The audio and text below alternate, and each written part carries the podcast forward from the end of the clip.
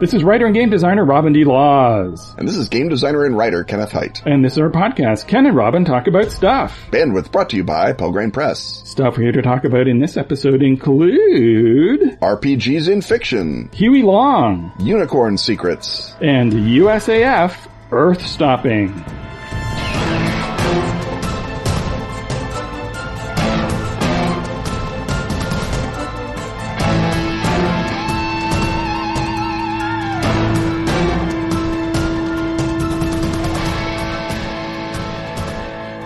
You are cute. You are cunning. You are fierce.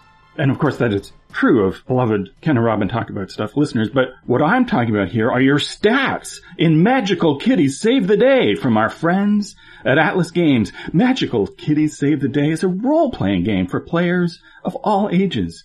Play as a cat with magical powers. Save your human from corrupted robots, evil witches, money problems, and more. Even young children can learn to GM and run the game for their friends. A solo play option is available too for loner kitties. Magical Kitties Save the Day is kickstarting as of July 16th.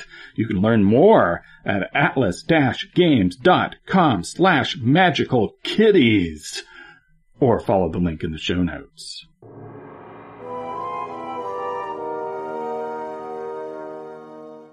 The rattle of dice, the thump of miniatures, the crunch of Doritos, the benevolent gaze of Peter Frampton coming alive, and the clamor from the audience tell us we're not just in the gaming hut, we're in an extended Tell Me More segment kicking off an all request episode. Because it's summer, I guess. And because we love our Patreon backers, not least Patreon backers Mike Marlowe and Kevin J. Maroney, who want to know more, I believe, about Kieran Gillen and Stephanie Hans's excellent comic book, Die. And I am Lord Shenley. I believe that if we run out of good things to say about Die, we will talk about role-playing in fiction. Robin, is that my understanding and is it correct? Yes, because uh, a discussion of Die, uh, the the main uh, bit of praise that I would uh, have about it is it does a very skillful job of portraying uh, the role-playing hobby in fiction, obviously from an insider's point of view. Uh, Obviously. therefore, by inference, uh, we would uh, therefore automatically be talking about uh, how uh, you portray RPGs in fiction because this does it well, and and uh, we will then suggest other things that do it well, and uh, maybe some other things not so well. So, and as as you well. pointed out in, uh, well, I guess first of all, we full disclosure, Full disclosure. full disclosure, uh, I, I like to die very much as well. Um, and, uh, chapter five is named after a thing I always say. So exactly. you could say that I've been intellectually bribed. Could say uh, that. but, or uh, you could say that both Kieran Gillen and Robin recognize a central literary truth that exists independent of either. uh, you could say that. if you were Northrop Frye, you could say yes, that. as soon as we get old Northrop back to talk about role-playing games. Right. So one of the things that it uh, does really well is uh, that it is clearly uh, the tropes about role-playing that it presents are coming from within role-playing culture. If you didn't know that, uh, Kieran has also released a set of rules to go with his game. Yes. You know, if, if any cred needed to be demonstrated, it it uh, it has been by engaging in the number one And- gamer and- activity. And, to do something that ridiculously financially self-defeating will demonstrate his role-playing game cred better than anything we can imagine, Yeah. certainly. And it's a, it's a lovely game, by the way. It, um, uh, has a lot of very fun and interesting things because, well, I mean, I don't know if it's because, but Kieran is primarily, of course, a comics writer, not a role-playing game designer. And so when he looks at designs, he, I think, has a very similar approach than to, you do, Robin, where it's like, how do I take this thing that always happens in fiction or in story and make it happen at the table? And how do I, uh, really egg the pudding to make this, uh, story come out the way that I want it to? And, uh, in that he has a lot in common, of course, also with the generation of indie game designers beginning at the beginning of the century. So, uh, Die, although it feels trad, it's full of tradly ingredients. It is a very indie design and also a very narratively focused design, much like one of yours. Not to talk about depictions of role-playing in role-playing, which is a whole different topic. That's the gaming hut inside the gaming hut. Uh, right. And so, uh, one of the ways, for example, that you can tell it is, so the, the premise basically is it's the, Yeah. uh, falling into the, uh, uh, alien fantastical world, uh, premise, which is, uh, a premise numero uno of the fantasy genre. And so it's, uh, uh, classical in that sense. And it's very clearly uh, sort of doing a grown-up take on the premise of the D&D cartoon. Uh, but the mm-hmm. tropes, the character tropes that it draws on are familiar, not just uh, D20 characters. In fact, they're sort of not. They're sort of, it's a, it's a very homebrew game with a lot of, uh, uh, modernist, uh, elements in it. But you have like, oh, it's the power gamer. It's the guy who always goes in and punches the guy in the tavern is this one particular character. And, you know, here's the, uh, the specialist, uh, ca- character who plays it.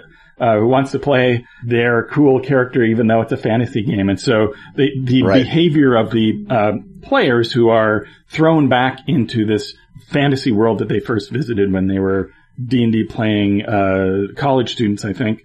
And now they're thrown back in as, as, uh, disillusioned or, uh, committed, uh, middle-aged people and something horrible happened the first time around and, uh, and then they're thrown, uh, you know, back into this, fantasy world. So not at all an unfamiliar, setup. The other thing I think that is interesting about it is that it embraces the metatextuality of a role-playing game session. And so they're not, they're not only thrown Gumby style into a fictional reality, but it is uh, one of which they have a metatextual uh, uh, relationship with.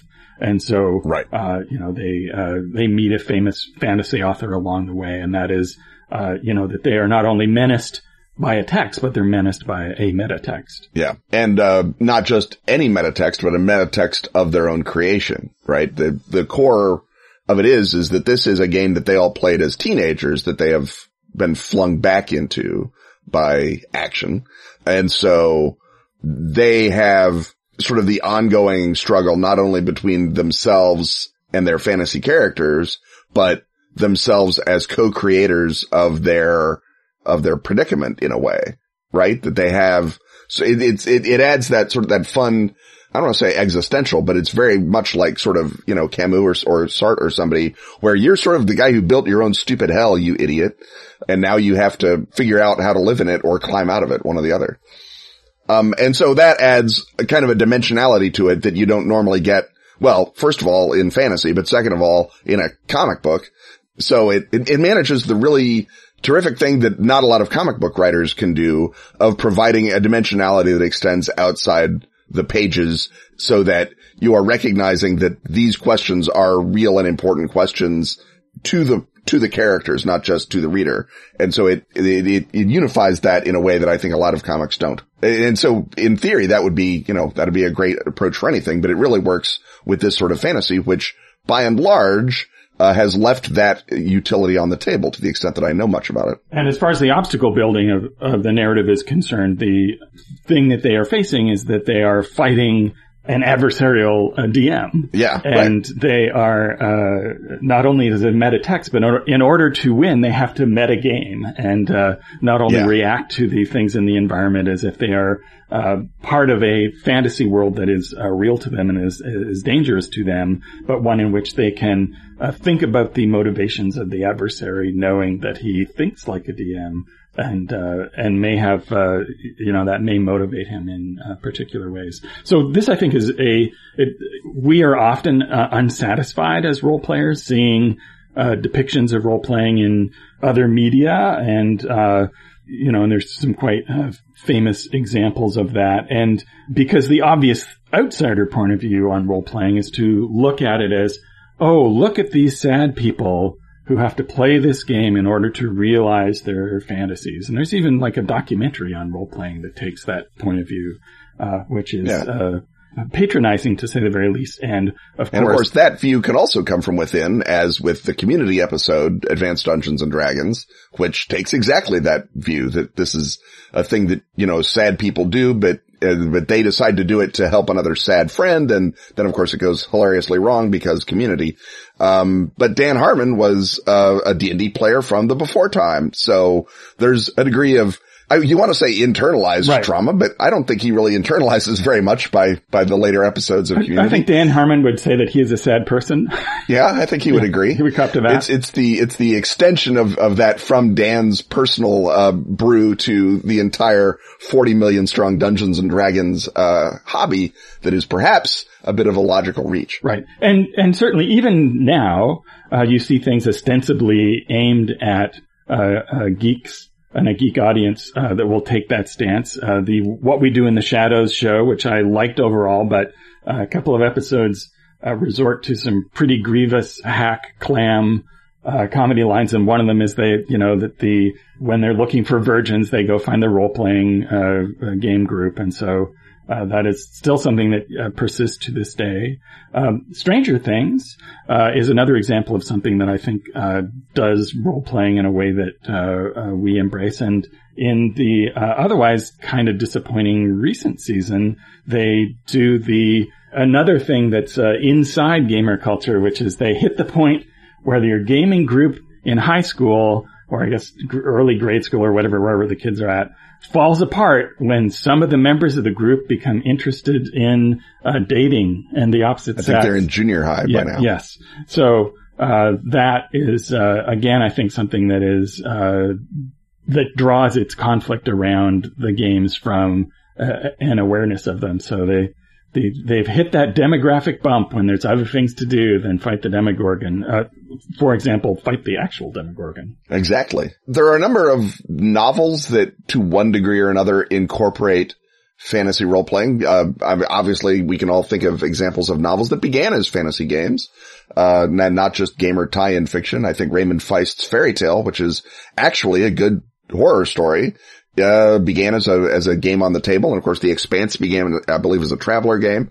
Um, and then there are novels about people who fall into their game world for good or for ill. And there are terrible horror novels. And there is the generally, I guess, well-regarded series Guardians of the Flame by Joel Rosenberg, which I have not read because I noped out of reading doorstop fantasy well before it began, uh, running. So I hope it's okay. I've, I've, uh, I generally don't hear a lot of screaming anger at it from people who are angry at its role playing uh, portrayal. Let's put it that and, way. Uh, to define doorstop fantasy, for those who don't know the term, uh, doorstop fantasy is fantasy published in novels large enough to stop your door, right? and a series thereof. Yes, opposed to the nice slim. Uh, 60 to 70,000 words that, uh, right. I think iconic Your fiction is. Jack Vance length. Yes. Um, yeah, so, uh, there are other examples like that. And then for a while, uh, that was a thing that people used to introduce into books to give their characters nerd cred. So there is a, uh, story that is not really about the game at all, but that is about the Mabinogion in the American South and the protagonist, uh, makes kind of a screaming deal about being a GURPS player. And, uh, that is just there to establish the fact that he's a, a nerd who likes to over-engineer things, which I guess we learned from the book as well. But it's a, but it's a, a, note that I think a lot of people writing back in the day, and of course, Dream Park is uh, a novel about a big exciting LARP that goes commercial and or wrong. So a lot of that began filtering in as, as the game hobby began to blow up amongst, uh, the sort of SF uh, woke in the 70s and early 80s, right? Right. And I, I guess that is the next wave then of, uh, uh winking to the, uh, uh ever growing game aware o- audiences. Uh, you know, the, the first movie that has people casually playing Call of Cthulhu will get Mm-hmm. some, uh, some big thumbs up. And so the, uh, because of course our, our experience of role playing, uh, well, for you and I, it's our job, so it's pretty central to our, uh, existence. And it's also sort of an interesting, you know, odd, uh, job that you could give somebody. It's always, uh, in fiction, it is always a challenge to, uh, have, uh, occupations that the, uh, protagonist, uh, has some degree of schedule flexibility around so they can go off and have interesting problems. So, uh, that's something that's still lying on the table is to just have a novel where someone is incidentally a, a pen and paper game designer. we will be just as mad as all the working authors are when they see the pen and paper RPG designer uh, casually take last minute flights and live in a lake Well, the house. weird thing about that is tangent alert, tangent alert.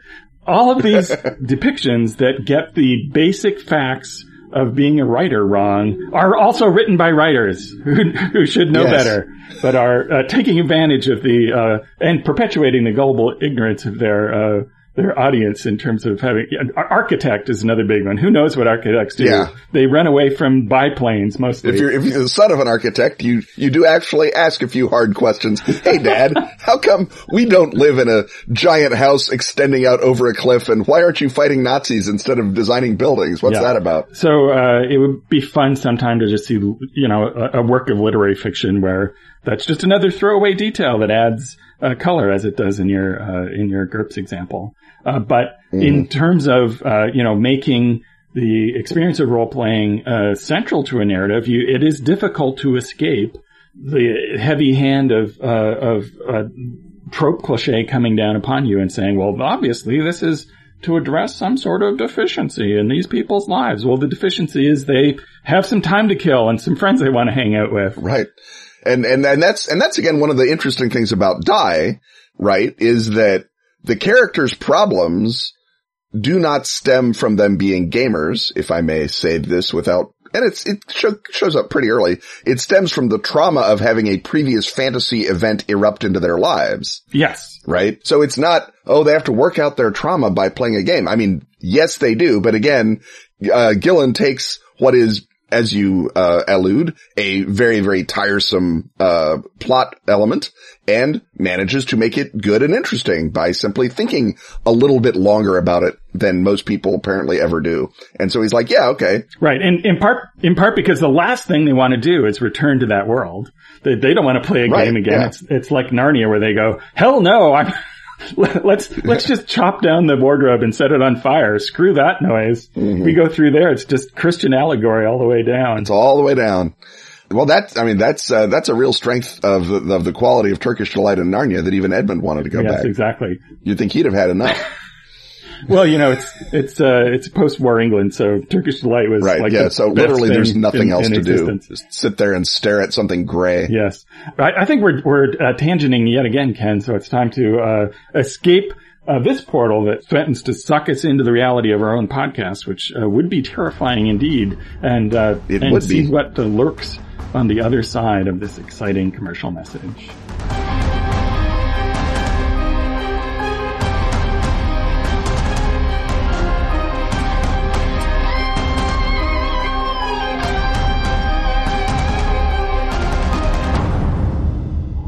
In the 1960s, the CIA hunted Yeti in Tibet, built aircraft that touched the edge of space, and experimented on mind control. But there's more to that story. In the 1960s, the FBI infiltrated occult movements, wiretapped congressmen, and winked at the mafia. Yeah, but there's more to that story. In the 1960s, the Marines invaded Cambodia, the Navy listened to the Pacific Deeps, and the Air Force covered up UFOs. Oh boy, is there more to that story. Those stories all touch the surface of the secret world, the poisonous, unnatural world of the Cthulhu mythos. A government program named Majestic tries to weaponize the unnatural. A government program named Delta Green tries to destroy the unnatural. In the fall of Delta Green, you play the agents of Delta Green, caught between your oath to America and your duty to humanity, caught between a world on fire and the icy cold of other dimensions. Written by Kenneth Hite, The Fall of Delta Green adapts Arc Dream Publishing's Delta Green the role-playing game to the award-winning Gumshoe engine. The Fall of Delta Green is a standalone game of standing alone against inevitable destruction. Delta Green falls in 1970. The world falls shortly thereafter. The Fall of Delta Green. Grab it in your store or from the Pelgrane Press website. It's Delta Green. It's the 1960s. In Gumshoe. What are you waiting for? The end of the world?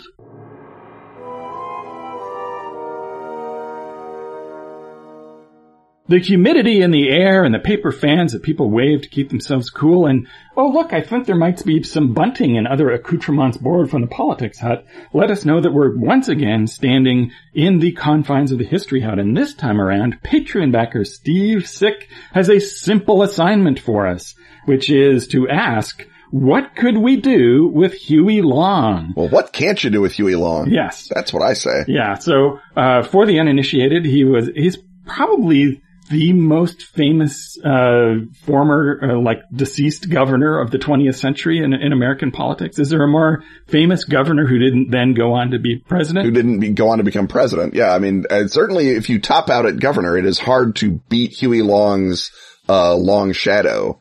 I'm having a hard time thinking of, of another governor who's as legendary on, on literally every level Right. uh, as Huey was. There- There'd be Wallace, but he, uh, Yeah. he, he, has, he didn't have Robert Penn Warren write a novel about him, so there you go. No, and also George Wallace, he's sort of a one-dimensional villain guy, right? I mean, he's uh, standing in the courthouse door, segregation forever. Yeah. That's it. We're done. We've done Yeah. Wallace. But as you can tell, we can do 15 minutes at least on Huey Long. Right. So he was governor of Louisiana between 1928 and 1932. Then he went on to be a U.S. senator from uh, 32 until uh, his uh, tenure there was interrupted by his assassination in 1935. And uh, he was uh, assassinated by a man named Carl Weiss, who was the son-in-law of a judge that Long had just had ousted. So uh, it's also an unusual American political assassination, and it was a pretty direct uh, grudge that turned into uh, gunplay.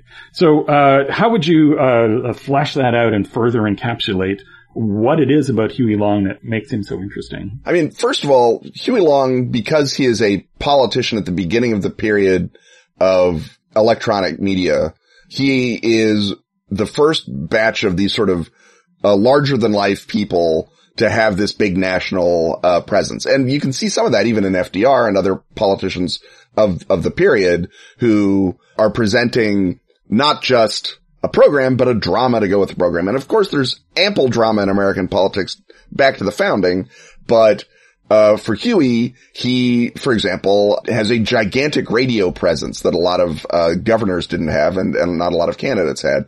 He did a a ton of uh, of big showy uh, things. He had pamphlets. He had national um, uh, uh, campaigns because he was setting himself up to run for president in 1936.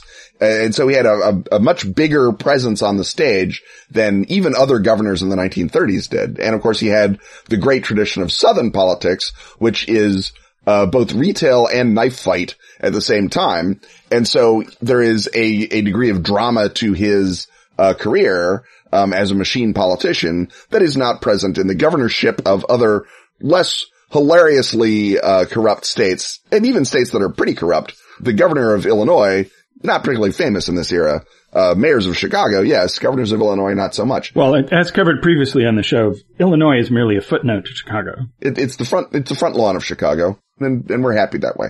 But anyway, he's, a lot of the reason he has this presence because he deliberately built this presence and for a while was immensely popular all over America with what he called the share our wealth plan, which in his case was confiscatory taxation and then redistribute the money to the poor. And if that sounds familiar, well, there you go. Uh, nothing old, uh, stays old. Right. So he's cited as, as an example of a left-wing populist, of which he Mhm. is, uh, there's not a ton of other uh, successful examples who get to a, a high political office in, in the Right. U.S., but he's, uh, uh, uh, cited as an example that populism need not be a mere, uh, sort of, uh, side dish to the right.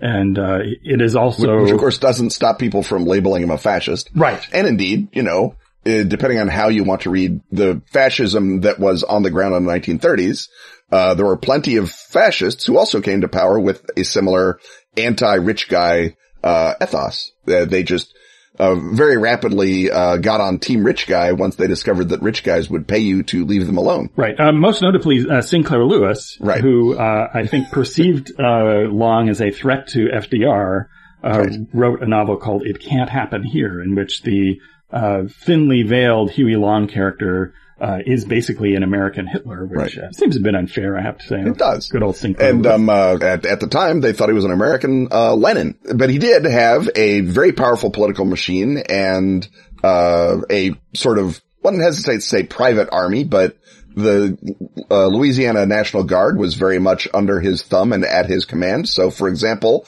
he ordered them to surround the state capitol when his lieutenant governor attempted to become governor while Huey ran for senator. And he said, we're not going to allow that kind of thing.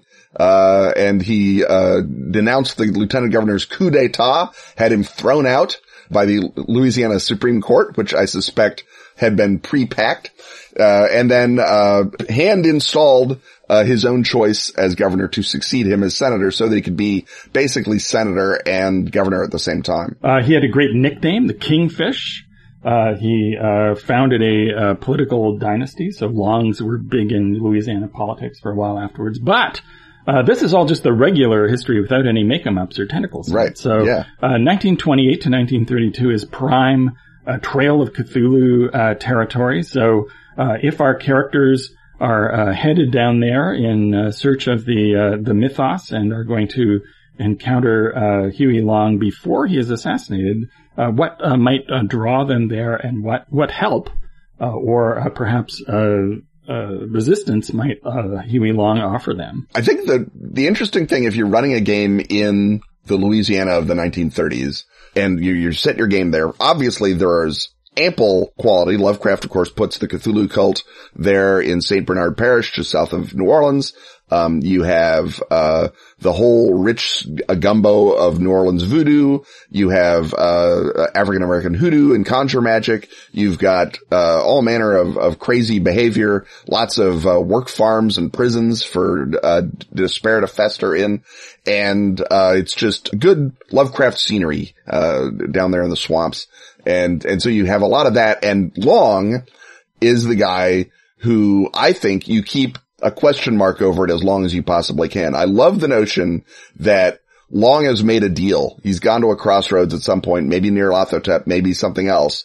And so he's, he's there to help you out and he'll send the National Guard when you point out that the cult is much bigger than you thought, but you're not sure that maybe there isn't something else going on.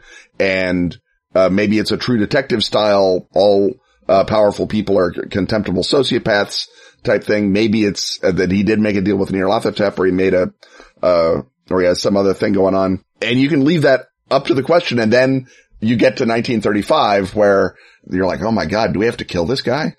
And, and make the players the, the, the orchestrators of, of the murder. And I think that that provides you with that sort of, you know, he's been such a huge presence in your game, mostly off stage. And now it's, oh man, do we have to assassinate the governor and then run away? Is that what we have to do? And uh, the the flip side of that, of course, is if you uh, if your characters have just fallen in love with Huey Long, and if you're playing him right, why wouldn't they? Why wouldn't they? Uh, If you don't want to, he's delightful. yes, if you don't want to bum uh, them out to quite that degree, right? You could just have a whole campaign that is, uh, as you suggest, uh, just confined to Louisiana, uh, and then you know the final capstone could could be, uh, you know, you find out the real reason behind the assassination, and uh, and uh, you know you track down whatever uh, Nyarlathotep cult or whatever it is that is uh, responsible for uh, taking him off the board, and then you discover that you have to continue and take up his mantle, and you know, sure, his family's going to go on with the uh, uh, mundane political uh, situation, but it's your job to continue on uh, Huey Long's uh, uh, mantle as a uh, battler of the paranormal. So, and and of course, that's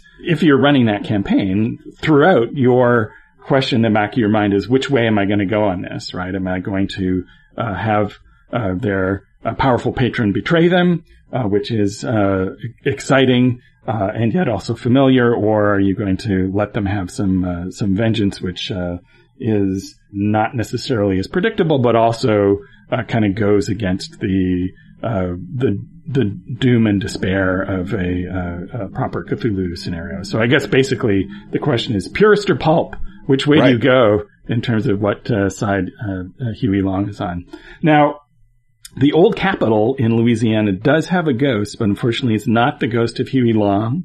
Uh, in in real life, he uh, maintains a sort of a, a staunch, both feet in our reality uh, sort of situation.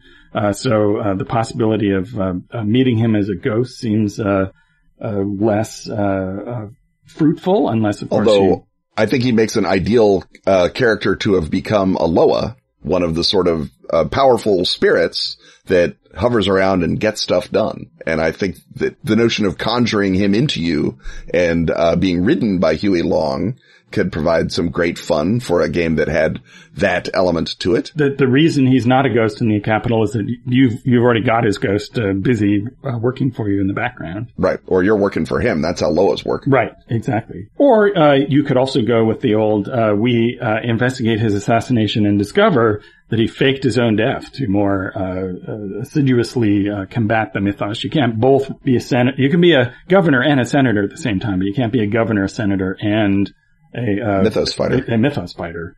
Uh, so you might uh, find that he is still alive, and uh, and then be uh, still have him as a as a patron, which would also be a, a nice switch up to. You find out the you know that the people who quote unquote killed him uh, are indeed evildoers who you have to track down. But then after you do that, he shows up, uh, possibly transformed in some way, and uh, you know he might be a head in a jar. Who knows?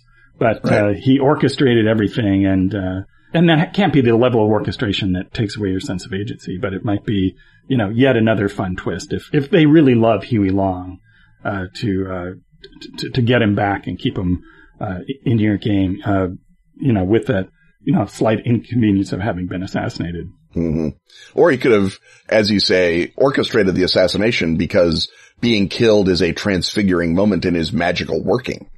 Right? If he's, you know, made that deal, maybe not with Nyarlathotep, but maybe with, uh, uh, Maître Carrefour or the devil, and, uh, he's got some notion that after he dies, he can rise again and be, you know, invincible, whether that's a vampire, if you're doing a sort of a, a Cajun Night's Black Agents, or if it's as some other sort of, uh, strange duppy, uh, if you're sticking to the, the, the Caribbean, uh, tradition, uh, then maybe yes, the evildoers were evildoers who killed him, but they killed him because Huey had roped them into it and Huey was always one step ahead. And now he's, he's undead and he's moving through the lands of the, of the dead and the living, uh, with impunity. And again, you always have a chance to do a heel turn with Huey if you want to. Um, and it, it may be even more effective if they really love him that it's like, why, don't worry. I will, once I come into my own power, I'll be giving you a piece of the wealth. And it's like, oh, I don't know if I like the way he said that. Yes. He's still a supernatural being in the, in the world of the mythos where there are, uh, where good supernatural beings are uh, thin on the Thin ground. on the ground. Yeah. He could, he could be in dreamlands, right? He, he gets killed and so his, his powerful spirit goes off and now he's, uh, uh rapscallionly organizing, uh, D- Dil- Dylath-Leen to fight off the slave traders and, and be a, um, uh, a big common power. And Yes. suddenly radio is showing up in the dreamlands. Share the wealth becomes all about uh, invading the fortresses of the uh, evil potentates and uh, stripping them of their gold. taking their rubies. Yes, indeed. Uh, well, I think that is uh, a, a list of things that we can do with Huey Long. Therefore, uh, we can move uh, expeditiously, taking down the bunting before we go, and see uh, just what waits for us on uh, on the other side of this commercial.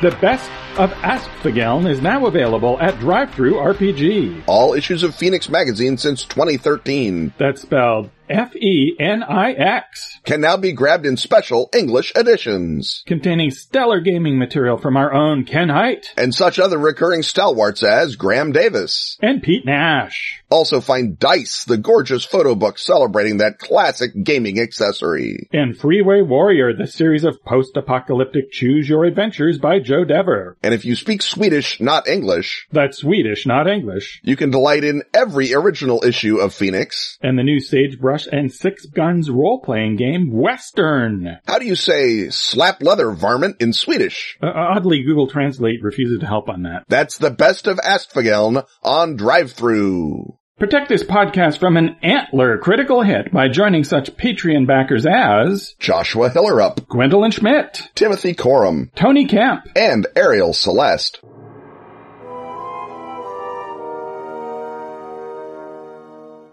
It's time once again to ask Ken and Robin. So let's ask Ken and Robin. Patreon backer Paula asks Ken and Robin, the fun-ruining philologist at the language log proposed that the Chinese unicorn or Kailin is another name for the reindeer or Kroinos, horned animal. Kroinos, by the way, a Proto-Indo-European term. Confucius reports that one was captured by those who did not understand its true significance. What wonderful and or terrible truth are they trying to hide? A lot packed into that question from Polydamas. I guess we begin by talking about the Kailin, right, Robin? Yes.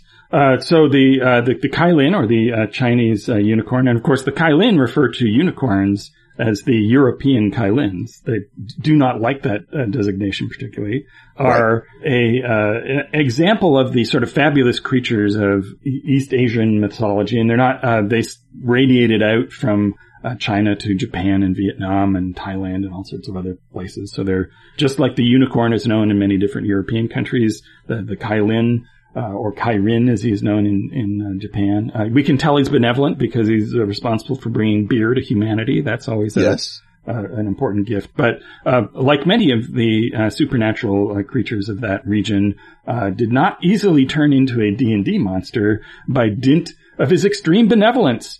The the the most the thing that you most want is to be visited by one of these miraculous uh, antlered, uh, possibly fish-scaled uh, chimera. They're they're so uh, wonderful and nice. They won't even step on grass because they don't even hurt the grass. So they levitate above the grass, and their uh, appearance can herald the uh, the birth of a sage. and supposedly they came around when Confucius was born to confer that uh, uh, premonition, that that good uh, omen upon him, and uh, also, according to uh, another or possibly the same legend, uh, showed up just before he died. And I guess you've discovered something else about the, the, timing of Confucius and his writings on the uh, the Kailin. Okay, in the um, spring and autumn annals, there is a line that says, "In the spring of the Duke's fourteenth year." They hunted in the west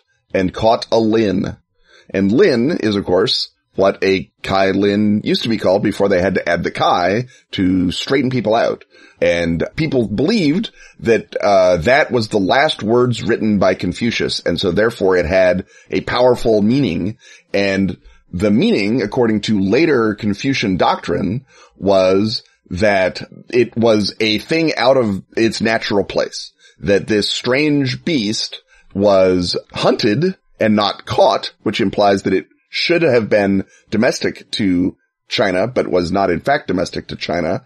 And it was caught in 481, but nothing happened. The, the Kailin is supposed to show up and institute the realm of virtue by bestowing the mandate of heaven on the new emperor and nothing happened. Things just kept getting worse. And so that is why uh, Confucian in disgust throws down his pen or his brush rather, and then doesn't ever write anything is he's like, if people are finding Kailin and it's not bringing about the mandate of heaven, what am I even doing? What am I even doing here?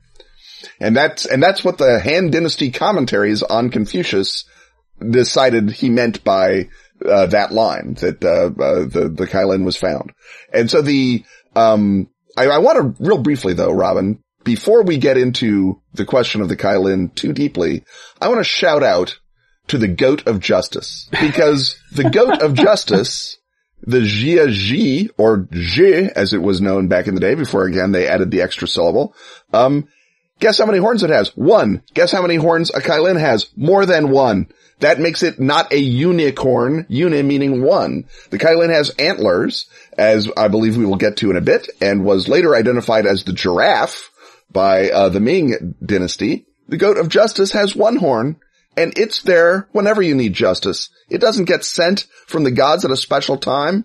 It just shows up when justice needs to be done. It's, yeah. it wanders through the world. It's good. It's humble. It's the, magical. The need for justice is, is much more common right. than the need to uh, herald the arrival of a sage or to d- grant a divine mandate. Exactly. Um, and as you perhaps could have seen coming, the goat of justice is probably based, based on its depiction in old Chinese art, on a uh, species of jungle goat or cow uh, called the Saola, which is now, of course, nearly extinct. so if you were worried, um, uh, and in fairness, yes, the Saola also has more than one horn. Do not write in, but uh, like the aurochs, when seen from one side, it looks like it only has the one horn. And indeed, uh, because the uh, Chinese were big believers, as were the Europeans and other people of that era, in the notion of strange births being uh, signs from the gods. A Saola that was born with only one horn would obviously be an omen. And so in a very long and very angry article by Jeannie Thomas Parker, she argues that the Chinese unicorn is the Ji Uh, stop talking about the Kailin. It's a raw, it's the different animal. It doesn't unicorn. Uh, stop messing with it. Right. And she, uh, presents the Law, I think pretty conclusively as the original of the, of the, of the G or the Je, I should probably say. M- m- more notable for favoring its profile when photographed. more notable for, well, like, like you do. And that is, uh, the good of justice. So it would be an injustice to the good of justice to not bring it up. Uh, that said, it's not a reindeer. And I believe that the argument that the Kailin is captured as, uh, Confucius notes up in the western part of China, uh, near the Gobi Desert, uh, makes it sound like maybe the Kailin might have been a reindeer brought down from the Siberian forests by someone who thinks, I'll bet the Chinese will buy this. They like stuff. Right. Uh, because the, the whole notion of if there is a, a celestial creature that confers uh, divine legitimacy upon you, you you can't go and capture that creature and get divine legitimacy that way. You've got to you know you've got to wait for the creature to consent and agree. That just capturing the creature. Uh, that's that's something some sort of punk who doesn't deserve legitimacy is going to do to try to uh, mantle themselves in the you know oh hey this this Kylan, look at it, it uh, conferred divine legitimacy on it, and the Kylan is, and, you know, trying to free itself from its bonds. That's, you, you know, you, you, that's, uh, as we call in the uh, celestial creature business, cheating. Yeah. Although, of course, it doesn't stop, as I mentioned, the Ming from, uh, saying when Zheng He brings giraffes back from Africa, uh, on his voyages of gunboat diplomacy, I guess is what we would call it if they'd had guns on their boats. They probably did have guns on their boats. Chinese had guns. Um, the giraffes brought back from Africa and the Mings are like, look, Zheng He, who we sent out, has brought us a Kailin demonstrating that we have the mandate of heaven. And then all the Kailin, uh, for the next 200 years were drawn like giraffes.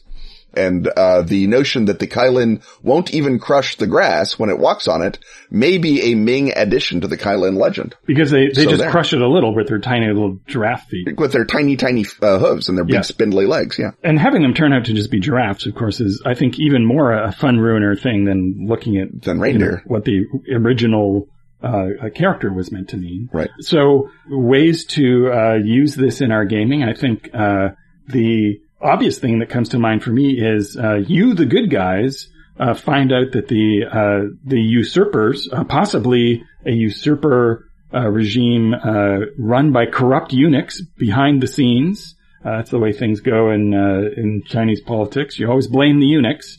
Um, that they have captured uh, the Kailin, and it is your job uh, to free the uh, the unwilling find and Kai-. Kailin who does not wish to confer legitimacy upon this uh, regime.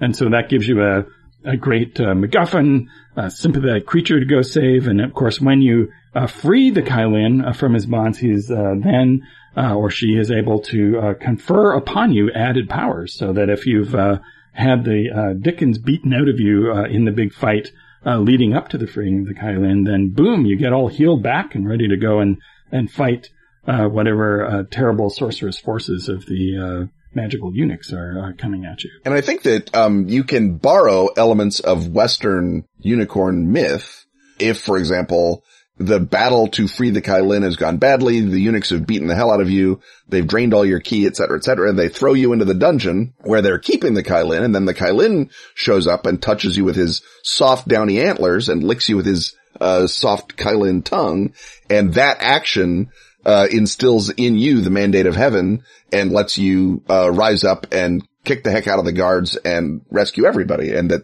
the act of you being defeated was a necessary and virtuous act so that you could get into the presence of the Kailin who could then fix you up. And I know Feng Shui fans are thinking, Robin, aren't you going to mention how you'd use uh, these in the uh, Feng Shui setting? And uh, the idea that you might think, well, uh, maybe maybe the Kailin is, is ascended, maybe the uh, Kailin, like some dragons, have taken on human form and don't wish to be returned to it. But the ascended, uh, they're not so nice. They represent the uh, uh, the current uh, power oligarchy. Uh, so it may well be that the uh, the Kylins, of course, unlike the dragons and magical bear spirits and uh, the cranes and so forth, that they abstained from this whole uh, gaining human form. Because why would you go and do that?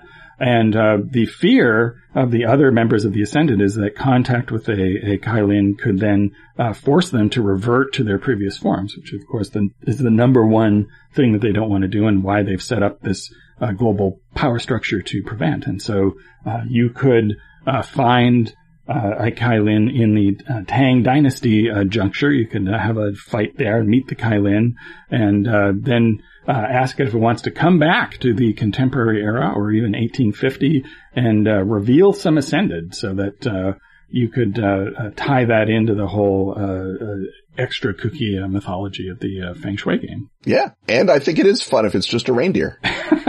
well, and if you want a, a kung fu, I mean, reindeer, a magic reindeer like Rudolph, but a reindeer, right? And if you want a kung fu deer, uh, the first uh, Tsui Hark uh, Detective Dee movie, uh, uh, Detective Dee and the Mystery of the Phantom Flame, does have a fight uh, with a CGI reindeer. So th- that's all you need to to prove that whether whether we're talking about a creature with antlers and the the scales of a fish and a bunch of other chimerical qualities, or just you know straight up Rudolph, they can kick ass in uh, any wuxia universe you uh, care to name. And uh, on that note, uh, I don't want to anger any really tough reindeer who know kung fu, so I think we'd better uh, close up this segment. And uh, Dasher and has a our, mean temper. Yes, and, and head to our final segment.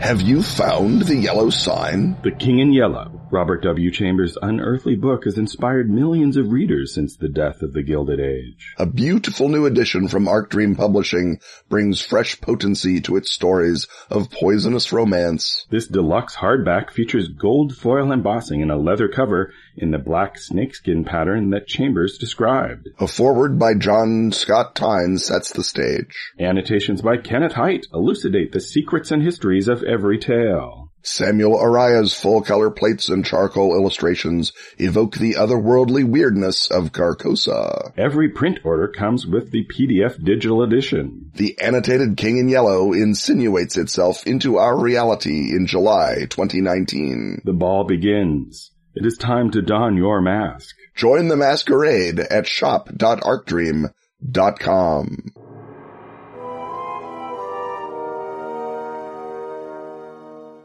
It's time once again for Fun with Science, the uh, segment in which we take key principles of uh, scientific knowledge and then uh, mess with them until they are fun. And uh, this time around, in keeping with this all request episode, we have a question from Patreon backer Drew, who asks, "What was the real?" Possibly Delta Green related event that prompted the U.S. Air Force to consider stopping the rotation of the Earth with a thousand Atlas engines. So this is not the first time that we have covered a somewhat out there U.S. Air Force proposal that they didn't wind up following through on. Uh, I think it's insecurity from being the youngest service. I think they're just very, very, they're like, oh, the other services won't, res- we have to come up with an idea of blowing up the moon or, I know, stopping the Earth's rotation. Well, it's, it's also, I think, perhaps high altitude and the effect of Yeah, uh, oxygen could be. deprivation. Could be breathing a lot of, a lot of jet fuel. That could be part of it. Yes. And, uh, you know, if, if you're in the, the, the army, they just have a lot of practical logistical concerns. How, how do we get all these people and all of their equipment over to this place in order to, uh, fight these people we need to fight? So that's just, they're very practical. Their feet are literally on the ground. That's their job. Literally. Literally. And, uh, the Navy, of course, uh, their concern is if things go weird, they drown. So let's not get too speculative, but the Air Don't get Force, too weird. the, the Right. high flyers, people up in the upper stratosphere, this time And they around, come down with a great idea. right. Uh, and so, uh, they're thinking, what do we do in the event of nuclear war to prevent a, uh, a catastrophe that destroys, uh, uh, presumably the continental U.S.? That's what they'd be most concerned with. And of course, it's the question of, uh, you know, how to just uh, eliminate uh, nukes is, is not on the table. So that the obvious, much more sensible thing to do then is to stop the rotation of the Earth. Uh, and conveniently, uh, the other thing that the Air Force has, and uh, that any of the armed services have, is they have equipment, expensive equipment that they commission from contractors who they carefully, uh, and the politicians carefully make sure that the contractors are, uh, you know, in key districts. What could you possibly, uh, you know, somebody probably was sitting around, Ken, I'm going to guess, and went, what rationale could we propose to get another whole bunch of engines? And the advantage of that is, unlike engines that you put in planes, you wouldn't put them in the planes and then see if they fly and have a bunch of them crash. That's always embarrassing. You would just leave them all around and also in very strategic locations around uh, the U.S. in order to, uh, when the nukes flew, you would just turn on all the engines uh, and uh, would stop the rotation of the Earth. And what's the part where that stops the nukes? Well, the notion is that since the nukes are targeting uh, America's uh, nuclear arsenal, if you stop the rotation of the Earth, the nukes will overshoot because they are, their their ballistic uh, program will have been to hit a spot on a rotating Earth, and if the Earth's not rotating, can't be hit by a nuclear missile. Tap head GIF. Now, uh, before we get into the question of why, let's briefly talk about how. Oh, if we must. if we must engage with mere practicalities and we're stopping the rotation of the Earth. Someone, someone has done the math on Reddit, and so I am not vouchsafing the math. And in fact, they did the math wrong and other Reddit people called them out. That would be the opposite of vouchsafing. And then did not fix it because that's Reddit. yes. So I fixed it, but I might have fixed it wrong because I don't know if anyone knows. I do history, not math. I was told there would be no math. Right. And, That said, and you're also not planning to stop the rotation of the Earth. so- I am not. And you know why I'm not, Robin? Because it's impossible. Because the F-1 rocket engine, which powered the Saturn V, is four and a quarter times as powerful as an Atlas, and it would take 2.437 sextillion, sextillion with a sex and a tillion, Saturn V first stages, a first stage being five engines, to fire for one day to stop the Earth. So did you do the math on how many Earths you would need to fit that many engines on? Well, you would, you would certainly, first of all, run out of fuel to burn, uh, in the engines. Uh, that would be the entire mineral body of the earth pretty much that you would have consumed in these rockets by firing them all day.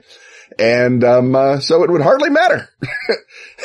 hardly matter the fact that also stopping the earth creates horrific angular momentum windstorms and tsunamis and whatnot that destroy the world anyway. So don't do it, kids. Can't be done. Well, it turns out uh, that Nyarlathotep and, and uh, are not bound by the mere uh, earthly fossil fuel supply. They're certainly not bound by Reddit. I'll tell you that. well, actually, they're all over Reddit.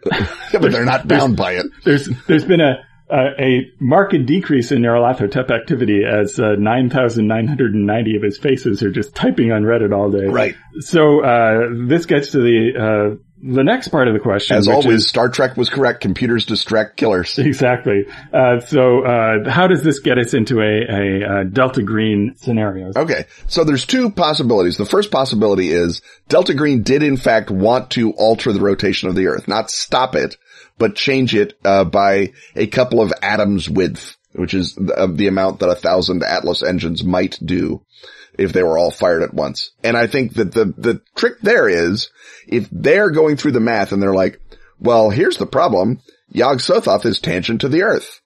We're, we're ruined. Um, uh, the stars are going to come right. Cthulhu's going to rise. The world's going to be destroyed. How do we stop that? And someone says, how right do the stars have to come? And they're, well, pretty right. I mean, that's the whole point, right? Well, does it have to be down to the atom level, right? Because if we can just shift the earth relative to the stars by a teeny bit, they can never come right. And I think that might have been, assuming the first possibility that someone actually did want to set up all these engines and fire them off, that might have been the Delta Green white paper that, uh, was circulated. Right. Now the other possibility is they just wanted a thousand engines to power the secret space program and set up the Delta Green colonies on the moon and Mars. So you take one of them, Robin. Right. Well, the, the challenge in both cases is that Delta Green are us. They're the player character organization. Right. Uh, Yeah. so where is the conflict? So the thing about Delta Green white papers, of course, is they fall into the hands of their adversaries, uh, Majestic 12. Yes. And indeed, since this uh, was originally in the 50s, uh, this, this plan was come up with, it might have been a thing where Delta Green comes up with the idea and then they turn it over to Majestic to run the numbers. Right. And so the the sinister thing that Majestic, of course, would be trying to do uh, could be uh, a setting up their own uh, moon missions that you've got to sabotage, or that they are altering the uh, rotation of the Earth in order to make the stars right faster.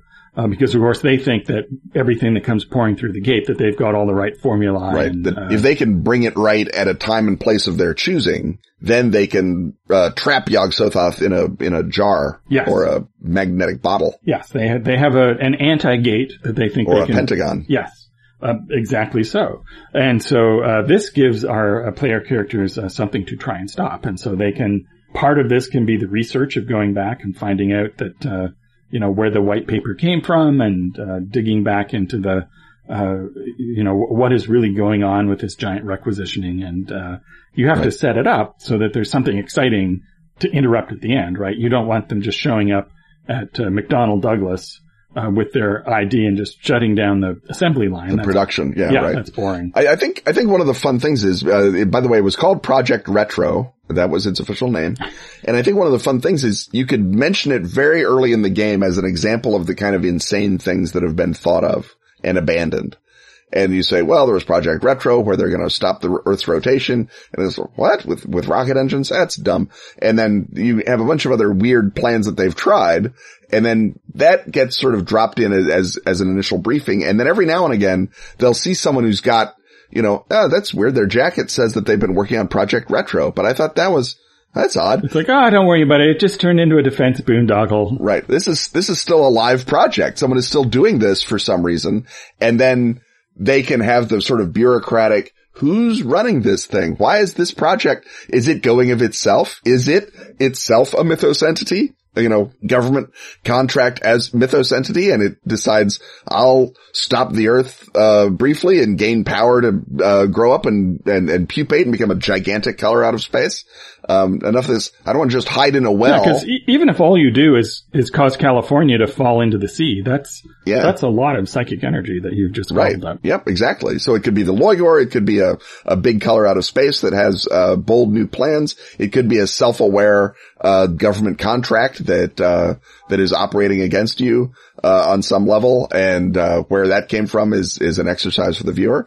Um, all manner of possibilities. the engines, in fact, which are placed all across America, could be a way of disseminating colorative space. That they're really not meant at all to generate any force, but in fact, they are the uh, the vector of a um, massive countrywide colorization, uh, if you will. I mean, I think you definitely need the scene where the agents are driven out to the middle of Wyoming or somewhere and they go out to the desert on this, you know, grid that they were given by a now dead informant. And there's just, you know, seven giant Atlas rocket engines set up in the middle of the desert. And there's no indication as, as to what's going on.